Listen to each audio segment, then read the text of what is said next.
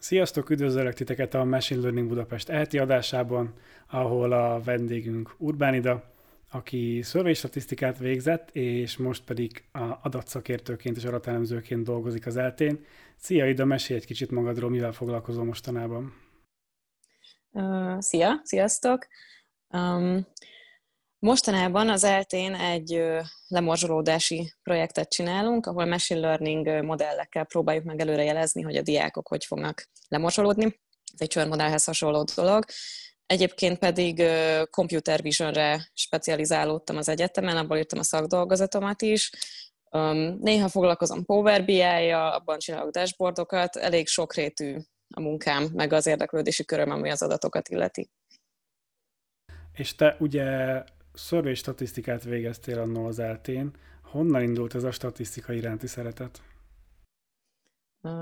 Én alapvetően annyira nem szerettem a statisztikát, ez egy ilyen, ez egy ilyen népszerűtlen dolog, mert most lehet, hogy itt lelkesednem kéne, hogy hát nekem a statisztika az életem, ez nem volt így mindig, igazából nem is tudtam, hogy mit akarok csinálni nagyon-nagyon sokáig, még azután is, hogy elkezdtem az egyetemet.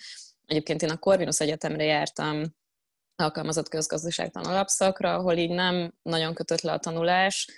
Utána dolgoztam marketingesként, marketing kommunikációban, kicsit a reklámozásban, reklámszakmában, és akkor egy kis ügynökségen dolgoztam épp, amikor volt egy konferencia, a MOL-nak a, a PR vezetője jött el nekünk előadást tartani, és ő csak érintőlegesen beszélt a data scientistekről, akik a molnak dolgoznak, és a, a fúrást megelőző elemzéseket ő készítik el, hogy hol érdemes fúrni, meg mindenféle egyebeket, és ettől nekem így felcsillant a szemem, és gyakorlatilag már aznap elkezdtem keresgélni, hogy hol lehetne olyasmit tanulni, ami, ami egy releváns diploma lenne ahhoz, hogy ehhez hasonló munkát végezhessek a jövőben. És így jutottam el a szörvés statisztikáig, megnéztem az egyetem honlapján a, ennek a szaknak a tantervét, nagyon tetszettek a tantárgyak, láttam, hogy tanulnak programozást, nagyon mélyen tanulnak matekot, lineáris algebrát, valószínűségszámítás, matematikai statisztikát, és ezek egyébként az a vicces, hogy az ember azt gondolná, hogy jaj, az egyetemen csak túl kell lenni ezeken a nehéz tárgyakon, egy csomó ideig nekem is ez volt a hitvallásom, de az a dolog, hogy a mindennapi életben használom ezeket most már a munkám során, úgy gondolom, hogy a szörvé egy nagyon-nagyon jó választás volt ilyen szempontból. Úgyhogy ha esetleg a hallgatóságban van valaki, aki gondolkodik továbbtanuláson data science területen, én nagyon tudom javasolni ezt így zárójában. Ezért, nekem ezért nem fizetnek, tehát hogy, hogy ezt mondjam, én tényleg ennyire lelkesedem a, azért a, ezért a szakért, és örülök, hogy ott végezhettem.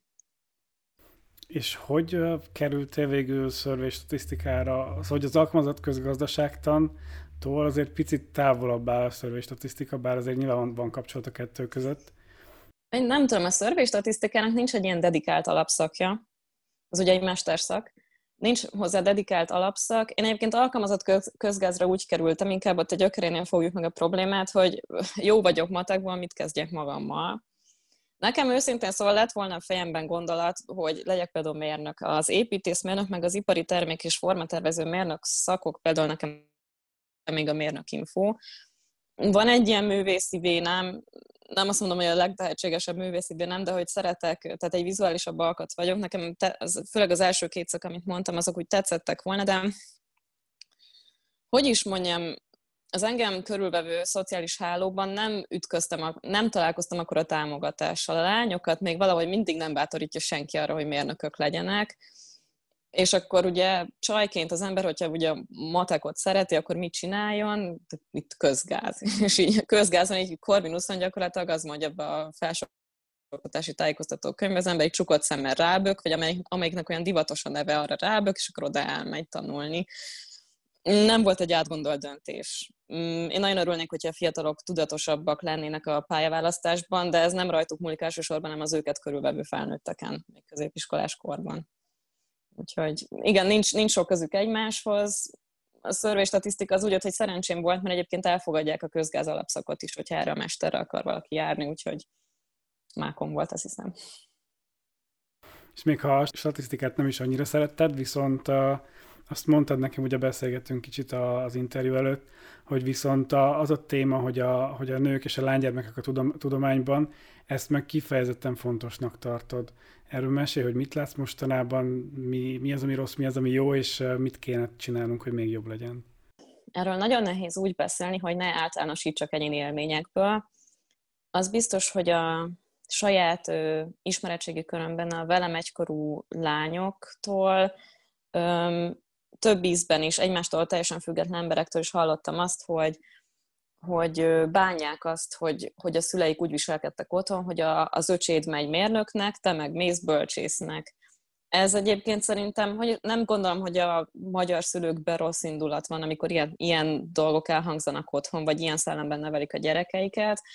A pokolba vezető út is jó indulattal van kikövezve, de hogy nagyon nem tetszik nekem az, hogy nemek szerint beskatujázzák, hogy vajon kinek mihez van érzéke.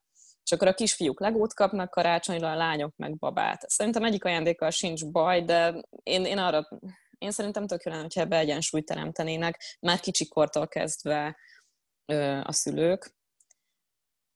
Én, nekem ezek a tapasztalataim, ebből persze nem tudok általánosítani. Lehet, hogy vannak olyan családok, ahol ez, ahol ez teljesen kiegyensúlyozottan működik. Én sajnos találkoztam, mondom, baráti körbe, sok olyan emberrel, akik, akiknél ez nem. Tehát, hogy akár ö, olyan ismerőseimtől is, akiknek már vannak iskoláskorú gyerekeik is hallok ilyet, hogy, hogy valahogy a fiaikat jobban terelik a STEM területek felé, amivel semmi baj nincs, mert menjenek csak ők is, de hogy a lányokat meg nem.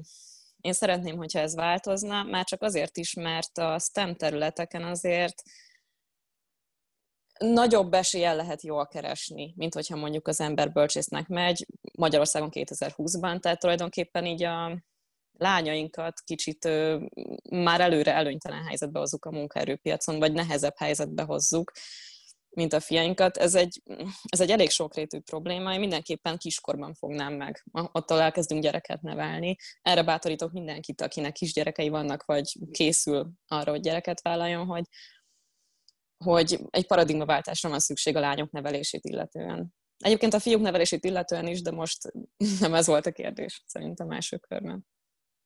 De ez nem csak Magyarországra jellemző probléma, alapvetően azt mondanám, hogy ez, ezt mindenhonnan hallunk róla, hogy, hogy túl kevés a lány a, a STEM-es területeken, és tök uh, nagy programok indulnak rá. Nem tudom, Magyarországon tudsz valamilyen izgalmas kezdeményezésről? Ilyen érintőlegesen láttam, amikor pörgettem a különböző közösségi média felületeket, hogy mindenféle codingers és egyéb megmozdulások vannak. Ezekben én bevallom szintén, hogy nem vettem részt, bár amúgy jó lenne most, hogy belegondolok. Amivel én test közelből találkoztam, az a Women in Data Science konferencia volt, ami egyébként egy Stanfordról induló kezdeményezés, és kifejezetten az akadémiai szférát célozza, tehát nem olyan, mint a Codingers, meg egyebek, hogy iskolákba megyünk, meg, meg iskoláskorú lányokkal foglalkozunk, ez az akadémiai szférát célozza, hogy a nők is kicsit megmutathassák magukat, a kutatási eredményeiket, az idei, idei márciusban megrendezésre került magyar Women in Data Science-en egyébként én is az előadók közé tartoztam. Úgyhogy azért, azért ismerem őket test közelből, de ez egy évek óta futó projekt. Akadémiai, akadémiai szinten ez szerintem tök király. Úgyhogy, de mondom, biztos, hogy rengeteg más is van, csak azokat, azokról, azokat annyira nem ismerem közelről. De, de jó lenne egyébként részt venni akár fiatalabb generációkat érintő ilyen projektekben is. Igen, azokról én sem tudok annyit, de hogyha a hallgatók tudnak, akkor kommentben tessék megírni alá is. Ez nekünk is segíteni fog.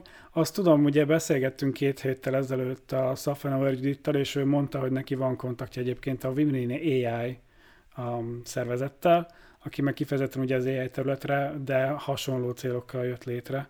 Ha már felosztuk az AI-t, nagyon viccesnek találom azt a jelenséget, ahogy hogy emberek, akik nem tudják, hogy, hogy mi is ez az AI, félnek attól, hogy jön a gyilkos AI és, és megöl mindenkit.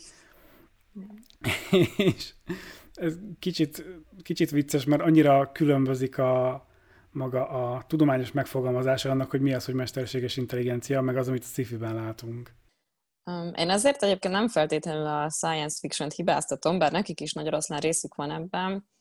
Ami, amiért én egy kicsit pipa vagyok, az az, hogy a, a sajtóban nagyon sokszor olvasok ilyen olyan szalagcímeket, tehát, hogy a, például, hogy a mesterséges intelligencia megjósolta, hogy itt a hány covidos megbetegedés lesz, és úgy emlegetik a mesterséges intelligenciát, mint hogyha ez egy ilyen önálló életre és döntésekre képes entitás lenne, és nem az. Persze, tehát szerintem kicsit így a, a kultúránkban is a science fictionből indult, persze, a művészetből indult, indult el ez az egész, de az a baj, hogy, hogy művészettől mentes platformokon is ilyen kicsit félrevezető megfogalmazásokkal találkoznak az emberek, hogy például a Twitter már ne is említsem, hogy bizonyos telkuruk néha milyen akár alaptudás nélkül micsoda nagy kijelentésekbe bocsátkoznak az AI-t illetően. Itt nem akarok neveket mondani, szerintem a hallgatóság nagy része ki fogja találni, hogy kire vagy kikre gondolok. Én azt nagyon helytelennek tartom, én örülnék, hogyha azért ezek a fogalmak tisztázásra kerülnének előbb-utóbb a köztudatban, mert én is, hogyha megemlítem például egy beszélgetés során egy társaságban, hogy mesterséges intelligenciával is foglalkozom, mindenki hátra hogy ez egy nagyon ijesztő és rossz dolog, és jaj, mi lesz velünk, hogy én nagyon örülnék, hogyha ez nem így lenne. A mesterséges intelligencia igazából szerintem legalábbis abban a formában, ugye alapból az, hogy mit értünk ezzel a fogalom alatt, már az is érdekes, de igazából szerintem az nem más, ez a gépi tanulás, AI dolog, mint, mint nagyon-nagyon profin művelt lineáris algebra matekkal, programozását, ugye a lineáris algebra matek egyik területe, de hogy programozással vegyítve mondjuk, mert azért jó, jó kódolónak is kell lenni ahhoz, hogy az ember ezzel foglalkozzon, de ez igazából, ez csak matek, tehát hogy leegyszerűsítve, ez nem, nem, nem a Skynet fog megvalósulni, meg nem tudom. Úgyhogy én örülnék, hogyha ez megváltozna. Igen, nekem mindig az a kép van a fejemben az AI-ról, meg a machine learningről, hogy nagyon korán az, az eltén megtanítják, hogy mi az, hogy függvény. Sőt, igazából már gimnáziumban foglalkozunk azzal, hogy mi az, hogy függvény. Egyszerűen adsz neki x darab bemenőpontot, és kidob valami eredményt. És a, a machine learning azért működik olyan jól, mert iszonyat komplikált függvényeket tud létrehozni abból a bemenetből, amit beadunk neki. És ennyi az egész, hogy igazából egy, egy hozzárendelése a dolognak, itt nincs semmi varázslat, meg gondolkodás, meg, meg, meg elmélkedés az egész dolog mögött, és, és hogyha ezt ilyen egyszerűen el tudnánk magyarázni, az tök jó lenne. És próbálkoznak is arra, mert ugye van Magyarországon is az Emmi koalíciónak is van egy ilyen egész jópofa kis magyarázó filmje arról, hogy mi az, hogy mesterséges intelligencia, de mivel az ember nem az Emmi koalíció YouTube videóit nézegeti, hanem a blikket olvassa gyakrabban, vagy, vagy a tévéből tájékozódik, ezért, ezért nem az marad meg ugye ugye közfelfogásban. Hát sajnos ez így van. Arról meg aztán már ne is, ne is beszéljünk, hogy a, egyrészt igen, hogy ugye mit olvas a magyar, másrészt meg, hogy például, hogyha csak a science fiction egy kicsit visszakanyarodunk, ami engem kifejezetten zavar, mert ez egy dolog, hogy az embereknek azt azt tudatnunk kell velük, és megerősíteni az agyukban, hogy az AI az tulajdonképpen matek és függvénytan, és tehát függvényekkel való foglalkozás, de a másik meg, hogy amikor a robotikával elkezdik az egészet összekeverni, na nekem az a halálom. Tehát, hogy nagyon sokszor, hogyha mesterséges intelligencia szó elhangzik, mindenki egy ilyen emberszabású robotra gondol aki ilyen sunyin válaszolgat a kérdéseidre, nem tudod, nem is tudod eldönteni, hogy ember vagy robot, és a végén majd valami kárt tesz benned. Rengeteg film film épül erre kifejezetten, igazából évtizedek óta. Én meg annak is örülnék, hogyha kicsit a robotikáról leválasztanánk ezt a dolgot. Tehát lehet valaki úgy AI fejlesztő, hogy életében nem lát egy robotot, és nem épít robotot, hanem csak kódokat ír a számítógépen, és egy darab laptoppal dolgozik élete vagy karrierje végéig. Tehát, hogy még annak is örülnék, hogy esetleg ez a, ez a tévhit vagy hiedelemvilág kicsit leomlana. Ezt még zárójában meg akartam jegyezni. Hát igen, ugye szerintem ebben az is közrejátszik, hogy amikor uh, volt pár éve, most nem emlékszem, hogy hogy hívták, de volt egy ilyen beszélgetős robot, ilyen nagyon furi arca volt, nem tudom, emlékszel erre. Um, az a, valamilyen nő alakja van, nem? És az, akinek Dubajban még állampolgárságot is adtak. Az fura, igen. Na, és arról például utólag így kiderült, hogy, hogy oké, okay, hogy, hogy beszélgetett, de hogy nagyon, nagyon durván be volt skriptelve, hogy ő mit mond, meg mit mondhat. Szóval, hogy még az se volt annyira kifejlett talán még, mint egy Alexa vagy, vagy, vagy egy Siri van most. Úgyhogy ez, ez még mindig ilyen kis, kis porhintés, hogy így szórnak egy kis csillagot a szemünkbe, de hogy nincs mögötte még az a, az a tudás, alapvetően már csak azért sincs, mert a számítógépekkel olyan dolgokat tudunk modellezni, amit értünk, viszont még nem teljesen értjük azt se, hogy az emberi elme hogy működik, úgyhogy nem, nincs csak esély arra, hogy lemodellezzük ezt ezen a ponton. Viszont, amit le tudunk modellezni, az, az mindenféle segítő és asszisztív technológia, amiben ott van saját projekted is, ha jól tudom. Fú, igen, ez a... ja, Istenem, ez a Nightingale Project Nightingale-re névre elkeresztelt projektem, hogy is mondjam, ilyen love-hate kapcsolatban vagyok vele. Ezt az egyetemen kezdtem el csinálni, nem túlzottan nagyra törő tervekkel, csak valamiért nagyon tetszett a körülöttem lévő embereknek, és felkapott lett, amit egyáltalán nem bánok, csak nagyon melós a dolog. Arról szól, ugye asszisztív technológia, ez nagyon érdekes, mert amennyire engem a statisztika és az AI se hozott lázba egészen késő, 20 éves koromig, úgy az asszisztív technológiára se nagyon gondoltam így önállóan, hanem az eltén ért egy olyan impulzus, amikor már a szörvére jártam, és első éves diák voltam, hogy ott az egyetemnek van egy úgynevezett fogyatékos ügyi központja, ahol testi fogyatékkal élő hallgatók segítésére specializálódtak, és, és őket, az ő beilleszkedésüket próbálják megkönnyíteni. És oda kerestek egy segítőt, egyébként fizetett segítőt, ezt szeretném hozzátenni, nem önkénteskedtem, én nem szeretnék magamról ilyen ö, ö, hamis képet vetíteni, egy statisztikakönyvet kellett volna úgy átdolgozni, hogy vakhallgatók is értsék. És ezzel a szöveges részeket illetően nem volt nagy baj, mert az ember beszkenneli, vannak tök jó ilyen szkán beolvasók, Wordoksit csinál belőle, és mindenki boldogan hazamegy, hanem az volt a baj, hogy a matek képleteket a szkenner az nem igazán tudja értelmezni, és így betöri, képként kezeli, valami butaságot szkennel be helyette, nem tudom micsoda, és akkor így azt csináltuk, az ilyen fapados megoldás volt, hogy latek kódokat írtunk. A latek az, ahogy nem tudom, hogy kinek ismerős a hallgatóságból, az egy ilyen leíró nyelv, amivel nagyon szép dokumentumokat lehet szerkeszteni, általában tudományos publikációkat is abban szerkesztik, és hát lehet matek képleteket is jól lehet vele szerkeszteni, és olyan kódot generálhatunk vele, ami tulajdonképpen egyértelműsít minden matek képletet. Ez ugye azért nagyon fontos, mert ha azt mondom, hogy gyök A plusz B a négyzeten, akkor azt legalább négyféleképpen le lehet írni, és az annyiféle dolgot is jelent. Tehát, hogy nem ekvivalensek ezek a leírások, és egy látó gyereknek most matekot tanul, úgyhogy tanár azt mondja, hogy gyök A plusz B négyzeten is felírja a táblára, akkor ezt tudja a gyerek, hogy mire gondol a tanár, de egy látássérű gyereknek ez már nem ennyire egyszerű. Úgyhogy ekkor úgy egyik esemény követte a másikat, és nekem eszembe jutott, hogy hogyha már az emberek az AI segítségével arcfelismerőket alkotnak, meg ilyesmiket, akkor hogy lehet az, hogy képletfelismerő szoftverek nincsenek? Hát hogy egyébként ez nagyon érdekes, mert egy képletfelismerőt, főleg, hogyha esetleg kézzel írt képletekről van szó, az majdnem ugyanolyan, sőt lehet, hogy néha nehezebb megalkotni, mint mondjuk egy arcfelismerőt. Ezek nagyon érdekes dolgok. Minden esetre én úgy döntöttem, hogy ha bár egyébként a tudományos publikációk és szakirodalom az először is elkezdtem ilyesmiket olvasni. Rájöttem, hogy ezért a világon néhányan foglalkoznak ezzel, főleg az akadémiai szférában, tengeren túlon.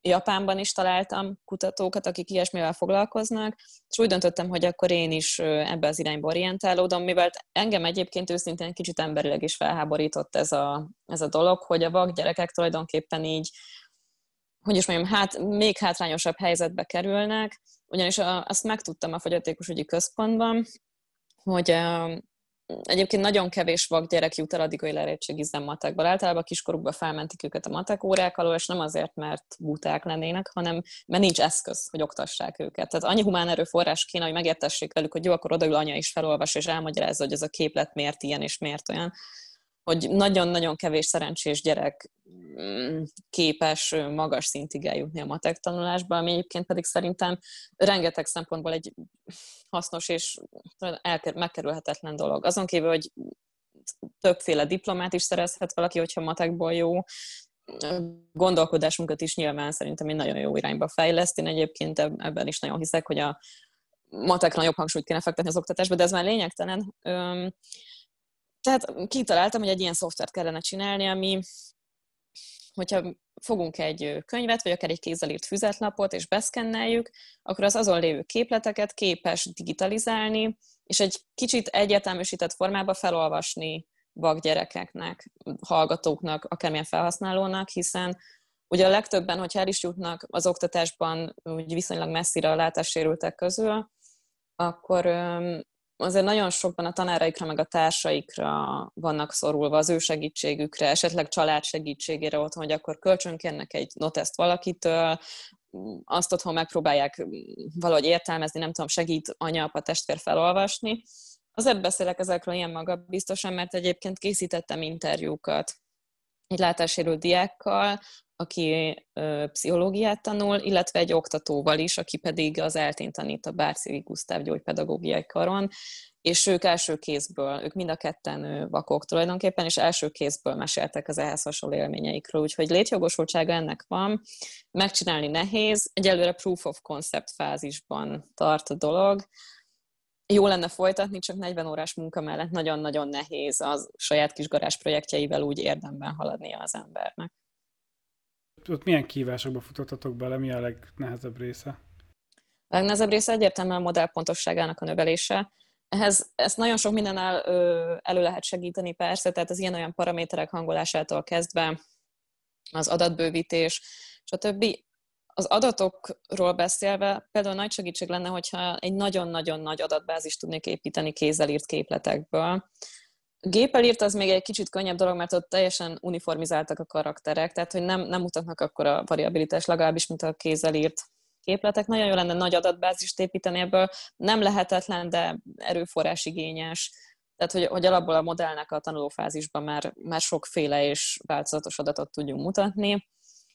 Ezen kívül meg én kifejezetten olyan akadályokba futottam bele inkább, hogy egyrészt én deep learning-et 2019 év elején kezdtem el foglalkozni.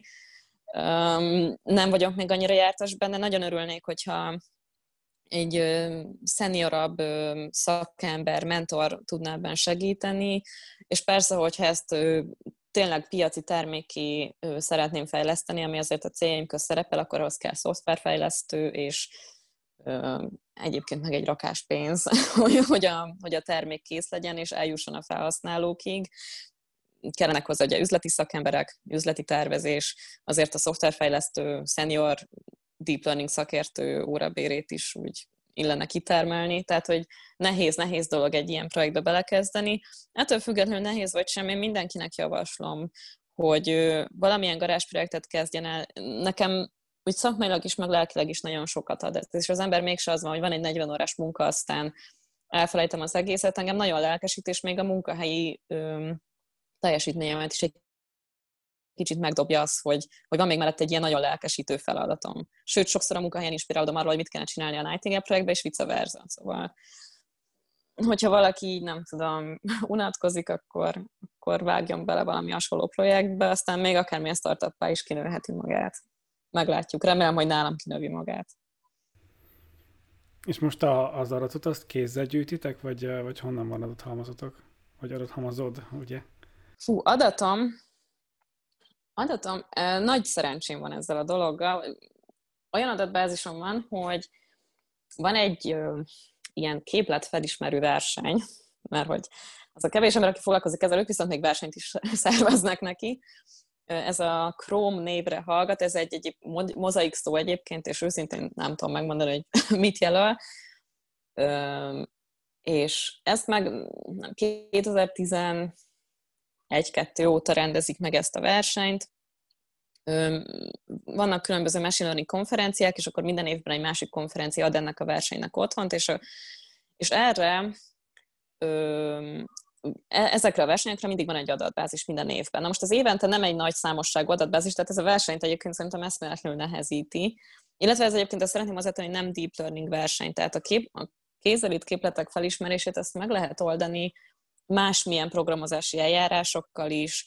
Azért a képfeldolgozásra nagyon sokféle technológia van, és, és az utóbbi időben lett inkább az felkapott, hogy most már deep learning próbálkoznak az emberek, ennek mindenféle előnyei meg hátrányai is vannak. Ezekről is beszéltünk később. A lényeg az, hogy van ez a verseny, és akkor az évek során azért felhalmozódott egy egész jó kis adatbázisuk. Ezek direkt gyűjtött adatbázisok egyébként, tehát hogy leültettek embereket, és mindenkivel leíratták ugyanazt az X darab képletet, ezek az emberek között vannak diákok, felnőttek, különböző nemzetiségűek, tehát hogy, hogy próbálták változatossá tenni az adatbázist, és akkor én az, ezeket így összeraktam 11-től napjainkig, és, és ebből lett egy ilyen 11-2 ezer elemű adatbázisom, és ezen dolgozom. Ez azért a feladat nehézségéhez képest viszont még nem elég nagy adatbázis. És ha említetted, akkor mik a különbségek itt a, a megoldások között, ugye a klasszikus képi meg a deep learning?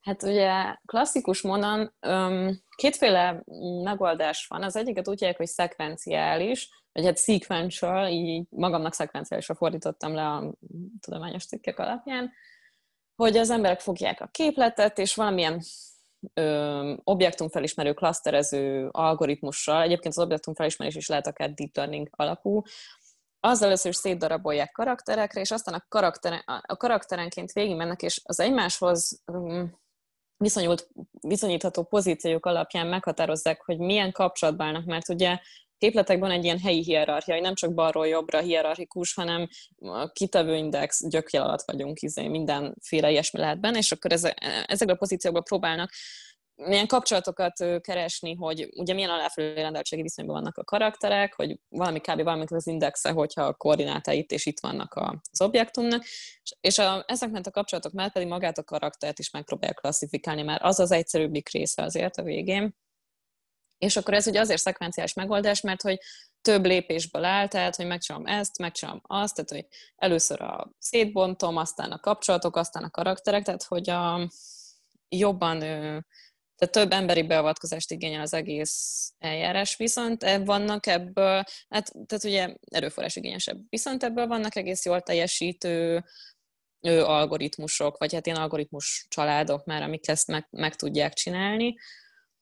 Másik viszont, hogy kísérleteznek sokan end-to-end módszerekkel, ez globális megoldásnak hívják, a szekvenciálisnak ez a párja, vagy ez esetben a, tudom, ez, ez a két, két megoldás versenyzik, hogy globális megoldásnak hívják, ez end-to-end módon egy viszonylag összetett neurális háló nak megmutatjuk a képletet, és az a végén nekünk kiköpi a megfelelő latek kódot, ami ennek a képletnek a latek kódja, és ebbe azért ugye azon kívül, hogy az elején behangoljuk, közben már nem kell semmi egyebet csinálni, tehát hogy kevesebb emberi beavatkozást igényel.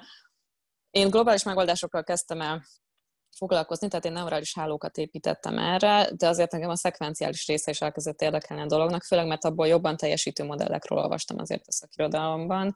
Szeretném azokat reprodukálni. Tehát azokat fogom reprodukálni inkább.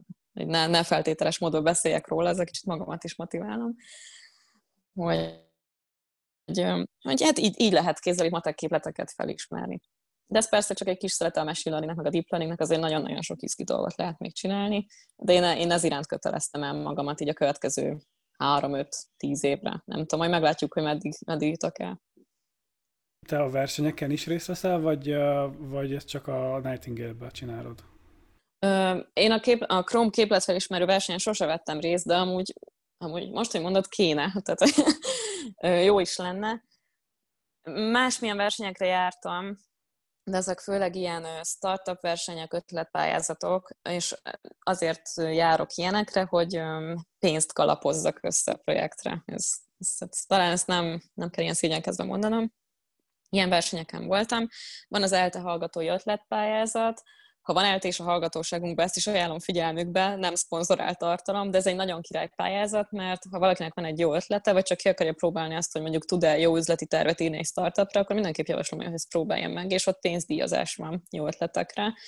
Azt megnyertem 2019-ben, illetve például az, van egy másik az Új Buda Startup pályázat, új budai egyetemisták, vagy új budai lakosok számára, ott is a nyertesek közt voltam, ez idén februárban volt, ennek idén februárban volt a döntője. Ezen kívül shortlista kerültem a Vodafone digitális díjon, ahol szintén ilyen társadalmi hasznossággal bíró digitális projekteket díjaznak.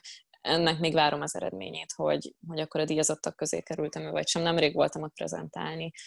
De ezt főleg a pénz miatt csinálom. Ezek egyébként nagyon jó tapasztalatok is szerintem, bár az tény, hogy az embernek így keménynek kell lenni, kicsit fel kell húzni a, hogy is mondjam, a Steve Jobs állarcot, meg kell tanulni nagyon emberekkel jól bánni, a zsűrit mivel lehet lenyűgözni, mennyi tudományt, mennyi emberi oldalt tegyünk bele egy prezentációba, meg hát hogy ez, ez ugye projektől is függ. Hát tök jó, mert az ember megtanul jól prezentációt írni, prezentálni is egyébként. Bár ebbe elvileg az egyetem is megtanítanak, de itt aztán meg lehet gyakorolni is az ilyen pályázatokon, és hogyha jól sül el, akkor meg még pénzt is adnak a végén. Úgyhogy, ja, meg megtanulsz pénzügyi tervet írni, üzleti tervet írni. Nekem olyan 15-20-30 oldalas pénzügyi tervek ülnek a számítógépemen, tök jó. úgyhogy, úgyhogy ezt is tudom javasolni, hogyha valakinek esetleg ilyen ambíciója lenne, hogy ilyesmiket nézegesen is próbálkozzon velük. akárhányszor beszélgetünk, eddig szinte mindig felmerültek a startupok ezeken a beszélgetéseken. Úgy látszik, hogy ez a, ez a téma valahogy együtt jár a kettő, a startupok, meg a, meg a, a data, meg a machine learning. De akkor menjünk bele ebbe is, mert nekem is érdekesek ezek a témák, hogy ott, ott milyen tapasztalataid vannak, vagy valami tippek, hogy hogyan kell lekenyerezni a zsűrit akár, vagy mi, milyen tapasztalatokkal jöttél ki egy-egy ilyen versenyből? Hát figyelj, hogy is mondjam, és nagyon a zsűritől függ. Nagyon attól függ, hogy milyen végzettségű emberek vannak a zsűriben, meg milyen, milyen emberek, milyen típusú emberek vannak a zsűriben, és ez nem ilyen pozitív-negatív dolog, hanem hogy annyi, ahányan vagyunk, annyi félék. Van olyan zsűri, akiknél az használ, hogy könnyekre kell őket fakasztani, és ez nagyon manipulatívan hangzik, de, de igen, tehát, hogy hú, hát azért igen, és én ebben például szerintem, hogy is mondjam, kifejezetten van ehhez érzékem, és a jó értelemben, tehát, hogy nem, nem úgy, hogy gonoszságokat mondtam nekik, hanem ez a, egy, szto- egy sztorit szépen előadni, az emberi oldalát ilyen szép, romantikusan megközelíteni. Én egyébként ebben azért hiszek is. Tök jó, hogyha az ember, például szerintem tök jó, hogyha megtanulunk kilépni a dobozból. Nagyon sok ilyen prezentáció, például ilyen pitch prezentáció, különböző akár startup, akármilyen egyéb versenyekről, ilyen esettanulmányversenyektől kezdve mindenfélébe lehet itt részt venni szakmától függően, hogy prezentációknál ugye van ez a köszönöm a figyelmet, uncsi szlájdokon mutatom be, hogy mit tudok, stb. stb. Esetleg a szlájdokat megpróbálom feldobni, hogy jó illusztrációkat rakok rá, de hogy, hogy ez, ebből a gondolkodásból érdemes például kimászni. Szinte az öltözködés téma meg a másik dolog, mert a prezentációnak nem csak az a része, hogy egy PPT-t végig klikkelgetek, hanem hogy Hát mi ezen nagyon sokat rögtünk, én ezeken a versenyeken egyébként összebarátkoztam néhány nagyon jó fejemberrel, akikkel a mai napig is tartjuk a kapcsolatot, és nagyon jókat rögtünk azon, tehát két srác mondta nekem az új Buda Startup után például, hogy rám néztek, és mondták, hogy ah, ez, ez nem fog nyerni, ez. Mit keres ez itt egyáltalán, mert hogy mindenki oda ment így kifeszülve, öltöny, izé, kosztüm, nem tudom, tök jó. Tehát, hogy én nagyon díjazom, hogy valaki ad az eleganciára és magára, hát én hogy is mondjam, én egy későn kerül siető típus vagyok, ezért én egy ilyen japán feliratos pólóba mentem, a hajamat így épp sikerült összetűzni, így fekete farmerban, meg enyhén piszkos tornacipőben, és így beálltam prezentálni, de hogy annyira jól sikerült a prezi egyébként, hogy a végén az egyik srác ezek közül, aki először még ott rögött rajta, mondta, hogy hát azért ő kicsit leizzadt, hogy utánam következett a preziük, és mondta, hogy hát egy kicsit leizzadt, hogy ezt kell most felülmúlni. IT szektorban egyébként, hú, ez egy ilyen best practice, úgy gondolom, hogyha valaki IT, nem csak AI, hanem bármi egyéb IT-hoz köthető startupot csinál, nemtől függetlenül szerintem tök jó, hogyha egyébként nem öltözünk ki annyira. Az néha ilyen nagyon feszengős, és van ez a, van ez a toposz azért a társadalomban, hogy az IT-sok azok mindig ilyen kicsit slamposak, lazák, kicsit hippik, és ez is kb. ilyen nagyobb kredibilitást lehet elérni az, hogy az ember tornacipőbe becsattog a zsűri elé, tehát hogy, hogy nekem van egy ilyen, egy ilyen tapasztalatom, és vagy rokon szenved, érdekes, hogy jobban lehet ilyen hülyeségekkel, nem is hülyeség, ilyen apró furcsaságokkal jobban lehet rokon szemet ébreszteni, és a másik persze az, hogy meg kell tanulni. Van olyan zsűri, például az újból a startupon kifejezetten az volt, piszkos tornacipő ide vagy oda, hogy ott azért belekérdeztek szakmailag is eléggé, hogy, hogy akkor hogy lesz ez a képletekkel, így úgy töm, sok mindent. Um, van olyan zsűri, aki szakmailag úgy nem kérdez be, mert esetleg nincs, nincs affinitása a, a terület felé. Ugye ezért ilyen versenyeken nagyon sokféle tudományterületről jönnek emberek, például az agrár is most nagyon menő dolog, környezetvédelmi startupok, stb. stb. Nem mindenki IT-ban gondolkodik, és pláne nem mindenki AI-ban, de lehet, hogy a zsűriben lesz egy szakértő, és arra fel kell készülni viszont, hogy ő lehet, hogy nagyon bele fog kérdezni. Viszont van olyan zsűri is, akik meg nem, és, és akik nem szakértők általában, hogyha az ember az érzelmeikre próbálhatni, azzal is jó eredményeket lehet elérni. Azért ügyeljünk arra, hogy ne legyünk túl manipulatívak, nem kell itt az Elizabeth Holmes-t játszani. Nem tudom, hogy a Terranos story, azt gondolom megvan, tehát hogy azért ne, ne csúszunk át abba az irányba.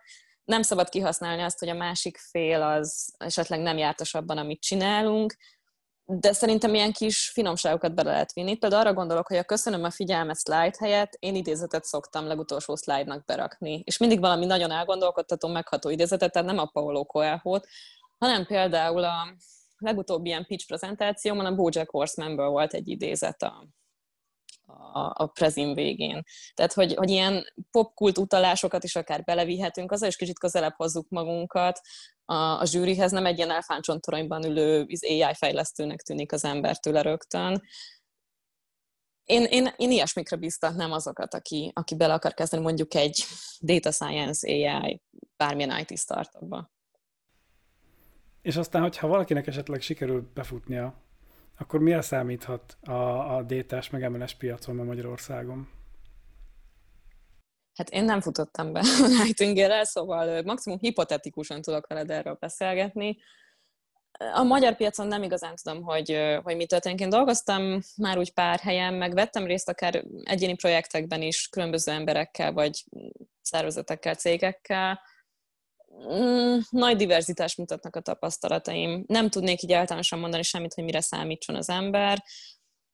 Ami szerintem jó lenne, és ezt biztos vagyok benne, hogy sokan követik, sokan nem, nem tudom, hogy kicsit ki ezt a sztereotípiát kicsit engedjük el, hogy csak egy mérnök informatikus végzettségű valakiből lehet data scientist. Nagyon-nagyon furcsa, hogy nagyon-nagyon semmi bajom a mérnökökkel, sőt, ebbe biztos, lehet, hogy kicsit bennem egyébként ez a sértettség is, hogy én nem mérnök lettem végül, ahogy ugye gyerekkoromban azért volt ilyen motivációm, de hogy nem csak mérnök végzettségű emberek lehetnek data scientistek a, ez a szakmához, Ugye a data science-en belül is mit értünk, tehát hogyha valaki mondjuk így kifejezetten prediktív analitikával, machine learning-gel, BI-jal szeretne foglalkozni, nagyon jónak kell lenni matekból, de most matekból jónak lenni lehet szerintem akár már egy sima közgázos háttérrel is, vagy egy matek alapszak háttérrel is, például matek fizika alapszak, tehát hogy, hogy azért szerintem sokféle szakról lehetne. Én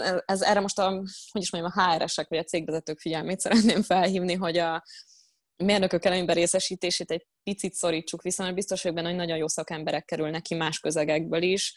A magyar piacon ezt látom, hogy még mindig nagyon mérnök orientáltak, amikor, amikor a kiválasztás zajlik. Maga a munka meg szerintem az nagyon munkahelyfüggő, nagyon vállalat vagy szervezet függő, hogy most ki mivel fog foglalkozni. Ez egy nagyon új terület azért, itt a közép-kelet-európai régióban, meg, azért, meg nyilván egy kicsit, hogy is mondjam, picit mindig ilyen csúszásban vagyunk azzal kapcsolatban, hogy most mik a nagyobb tudományos vagy ilyen-olyan trendek, vagy nem is tudományosak, mik a nagyobb ilyen piaci üzleti trendek, akár abban, hogy milyen szoftvert használunk, stb. stb. Egy, esetleg arra érdemes figyelni, hogy ezzel, ezzel tartsuk a lépést, hogyha például cégvezetők vagyunk, a másik viszont az, hogy nagyon sokan tartják is a lépést. Nekem például ez nagyon tetszik, hogy én az állami szférában dolgozom most az Ötvös Tudomány Egyetem háttérintézményében, és ott viszont a Python R, Power BI, Power BI, milyen szép rossz angol akcentussal mondtam, de hogy Power BI, e, ezek napi szinten használatban vannak, és ez nagyon király, mert voltam olyan Power BI tanfolyamon, ahol adatelemzőkről kiderült, hogy excellent kívül életükben nem láttak mást. Én szerintem egy jó irányba haladunk ezzel kapcsolatosan, fel kell készülni esetleg bárki, aki beesik ebbe az iparágba, akár juniorként, akár seniorként, lehet, hogy egy kicsit néha a cégnél ilyen érdemes tanácsokat adni, hogy Excelen kívül mást is kipróbáljunk, mert szerintem sok cégvezető akár önmagán kívülálló körülmények köz miatt is nem ismeri még ezeket, és nem tudja, hogy mennyire jó lehetőségei vannak az adatelemzésre, azáltal, hogy már ilyen szoftverek léteznek, vagy hogy ilyen nyelveken tudnak programozni data scientistek. Úgyhogy remélem ez így nagyjából koherens volt, mert kicsit így sok témát érintettem ezzel kapcsolatosan, de egyébként egy általános véleményt nem tudok arra mondani, hogy a magyar piacon így ki mire számítson. Szerencse. Én amit uh, észrevettem, hogy, hogy a vendégek, a podcast vendégei nagyon sokszor emlegetik, hogy uh, iszonyat fontos lenne, hogyha lenne egy-egy olyan ember a csapatban, aki érte a bizniszhez is, meg, a, meg az adathoz is, meg a machine learninghez is valamennyire. Tehát nem kell neki feltétlenül egy, egy engineernek lennie, de hogy érts meg a koncepciókat, meg hogy mit tud. Viszont, hogyha megnézed a, a, az állásleírásokat, akkor abban viszont ez abszolút nem látszik. Szóval tényleg nagyon rámennek, hogy akkor a hardcore matek, vagy a hardcore engineer, vagy a nem tudom, öt év programozási tapasztalat, tehát, hogy ez olyan tök érdekes, hogy ti, akik így aktívan foglalkoztak ezzel, látjátok, hogy van erre igény, viszont valahogy ez a HR-esekig nem jut el. Hú, hát nem tudom, egyébként szerintem, hogy is mondjam, vannak olyan IT-ban nagyon jártas emberek, akik biznisz üzleti érzékkel is rendelkeznek, de egyébként szerintem egy jó tech PM az nagyon-nagyon jó tud tenni csapatoknak. Szerintem az kulcsfontosságúak a tech PM-ek, akik így a, az ügyfél meg a meg a data scientistek, meg a programozók közt kommunikálnak, hogy, hogy ők milyenek. És ők, az mondjuk már szerintem egy kicsit eltérő munkakör, mert most így egy személyben elvárni azt, hogy valaki a data science belül is rengeteg technológiával, szoftverrel, egyéb motákkal mindennek tisztában legyen, és még üzletérzéke is legyen, azt szerintem egy unikornis kategória. Szerintem nagyon kevés ilyen ember van az országban. Egyébként az viszont, de persze ettől függetlenül nem azt akarom mondani, hogy nem értek egyet a podcast korábbi vendégeivel, mert biztos, hogy ők is valós tapasztalatokra alapozzák ezt, amit, amit mondanak de én a, én a tech PM-ekben hiszek, hogy a, egy technológiai product manager az, az szerintem nagyon sok jót tud okozni. Azt, olyat már én is láttam egyébként, hogy az ügyfélnek nem sikerült jól mm, kommunikálni, meg prezentálni dolgokat, meg hogy információ visszatartás történt az egyik vagy a másik irányból, és amiatt valahogy vakvágányra csúsztak projektek vagy próbálkozások. Tehát, hogy mondjuk ebben igen látok rációt, hogy erre az üzleti részére oda kéne azért jobban figyelni. Mit vársz a területtől a jövőben? Mi fog történni velünk data és machine learning és AI területen a következő 10-20 ezer évben? Hát nézzük csak. Fogalmam sincs, ez egy annyira robbanásszerű, robbanásszerűen bejött új szakma lett az is, hogy machine learning szakértőkkel van most már tele minden, hogy igazából én nem tudnék így jóslatokat mond, jóslatokba bocsátkozni Ugye a számítástechnika is, vagy az informatika is nagyon-nagyon fejlődik, ki tudja, hogy, ki tudja, hogy még mire, mikre leszünk képesek. Másrészt meg hallottam már ilyet, amivel nem tudom, hogy egyetértsek-e, hogy a data science az szakma helyett egy skillé fog letörpülni, hogy mit tudom én, orvost keresünk, data science kompetenciákkal. Ezt nem tudom, hogy mennyire hihető, mennyire, mennyire reális elképzelés jövőre, akár még ez is bekövetkezhet. Én igazából inkább csak ilyen általam követett más tapasztaltabb szakemberek véleményeit tudom szajkozni, esetleg osztani, hogy például a machine learning, meg deep learning elitizmusról egy kicsit le kéne szokni. Tehát, hogy ebbe a hibába én is estem már bele, éles projekttel ráadásul, hogy van egy probléma, adatalapú, adatalapúan kell megoldani, és akkor írjunk rá izé, döntési famodát, mert az nagyon jó lesz, vagy, vagy még rosszabb, írjunk rá neurális hálót, és hogy van, vannak azért néha egyszerűbb megoldások, csak most ez annyira hot topic lett, hogy mindenki machine learning-et akar csinálni mindenre. Öm, talán egy kicsit érdemes kritikusabban gondolkodni, azért egyébként a, nagyon szeretném, hogyha a data science és a machine learning azok nem rokon értelmű kifejezések lennének, azért nagyon sok adatelemzési, meg statisztikai eljárás van, amik még, amik még hasznosak, úgyhogy esetleg ilyen szélesebb látókörrel rendelkezhetnénk ilyen szempontból, hogy, hogy más módszereket is kipróbáljunk. Most egy ilyen, tényleg egy ilyen nagy machine learning lázban ég mindenki, de szerintem amúgy egy idő után természetesen is le fog csengeni. Tehát, hogy minden csoda három napig tart, azért persze nem szeretném, hogy ez a csoda véget érjen, csak hogy kezeljük a helyén, és tényleg az a, ezt megérdemlő problémánkra használjuk csak. Ne nehezítsük meg a saját dolgunkat, meg ne bonyolítsuk túl. Ezzel kapcsolatban neked mi a tapasztalatod? A, ugye mondtad, hogy ez, te is belefutottál, hogy hogy lehetne ezt, ezt megelőzni, mert én is belefutottam már, még ha nem is én személyesen, de projekt, amin dolgoztam, volt már ilyen, hogy mindjárt rakjuk rá legnagy, legnagyobb bonyolultabb modellt, és nem kellett volna feltétlenül. Ez hogy lehet megelőzni az ilyen problémákat? Fú, hát egyrészt szerintem a tapasztalat hozza mindenkinél, minden kezdő lelkes machine learning szakértőnél. A másik pedig esetleg az oktatás, hogy ugye, hogyha már így beszélünk, és ez így végül minden összeér, hogy ugye statisztikus végzettségem van, és én úgy lettem data scientist, analyst szakértő, nevezzük bárminek, és a statisztika szerintem egy nagyon alulértékelt dolog jelenleg a data science iparban pedig ö, rengeteg jó dolgot lehet statisztikából csinálni. Mindenki sajnos ott leragad, és ezért kicsit a felsőoktatást is hibáztatom, hogy a, van ez a, ez a rossz sztereotípia, hogy a statisztika az egy szörnyű dolog, meg unalmas, meg hülyeség, meg a statisztikusok mind hazudnak.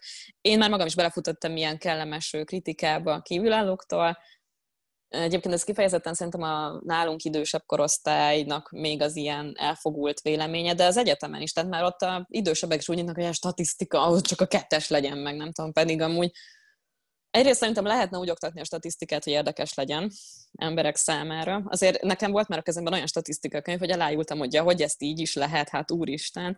Nagyon-nagyon sok jó becslési módszer van, és azért mégiscsak onnan indul ki nagyon sok ö, olyan algoritmus is, amire később machine learning eljárások alapszanak. Úgyhogy én a statisztika oktatásban, meg az ilyen matek oktatásban látnám, hogy a, kicsit az adatalapú gondolkodást, hogyha úgy jobban elültetnénk már fiatalon a hallgatók fejében, akik esetleg ilyen pályára is készülhetnek, hogy nem minden az, hogy rögtön izé, rögtön a gépi tanulásba ugrunk bele, hanem, hanem mindenféle mást is ki lehet próbálni. És, és ki is kell próbálni, és azért nem tudom, jobb, tehát ilyen szempontból szélesíthetnénk a palettánk, palettánkat, mi, mint a data science szakma képviselői. De ez, ez az egyetemeken kell, hogy elkezdődjön ez a változás, én úgy gondolom. Hát igen, és sokszor nem csak egyszerűbb, de jóval olcsóbbak is ezek a megoldások. Igen, e, ez, ez így van, igen. Ida, én köszönöm szépen, hogy itt voltál. Hogyha valaki többet meg akar tudni rólad, akkor hol talál meg? Esetleg a Nightingale-ről hol tudnak többet olvasni a hallgatók, nézők? Van Facebook oldalam, ez a facebook.com per The Project Nightingale, és a szavak közt pont van, tehát the.project.nightingale a, a címe az oldalamnak. Egyelőre csak ott vagyok jelen, azért, hogyha halad a projekt, szeretnék úgy normális weboldalt és kicsit koherensebb kommunikációt folytatni majd a külvilággal. De egyelőre Facebookon elértek, LinkedIn-en is elérhető vagyok, azt hiszem, hogy teljes névvel bemutatkoztam az elején, de egyébként Urbán Idának hívnak, nyugodtan küldjetek privát üzenetet, hogyha bárkinek bármi hozzászólása vagy kérdése van hozzá. Köszönöm szépen még egyszer, és szia! Én köszönöm a lehetőséget. Szia!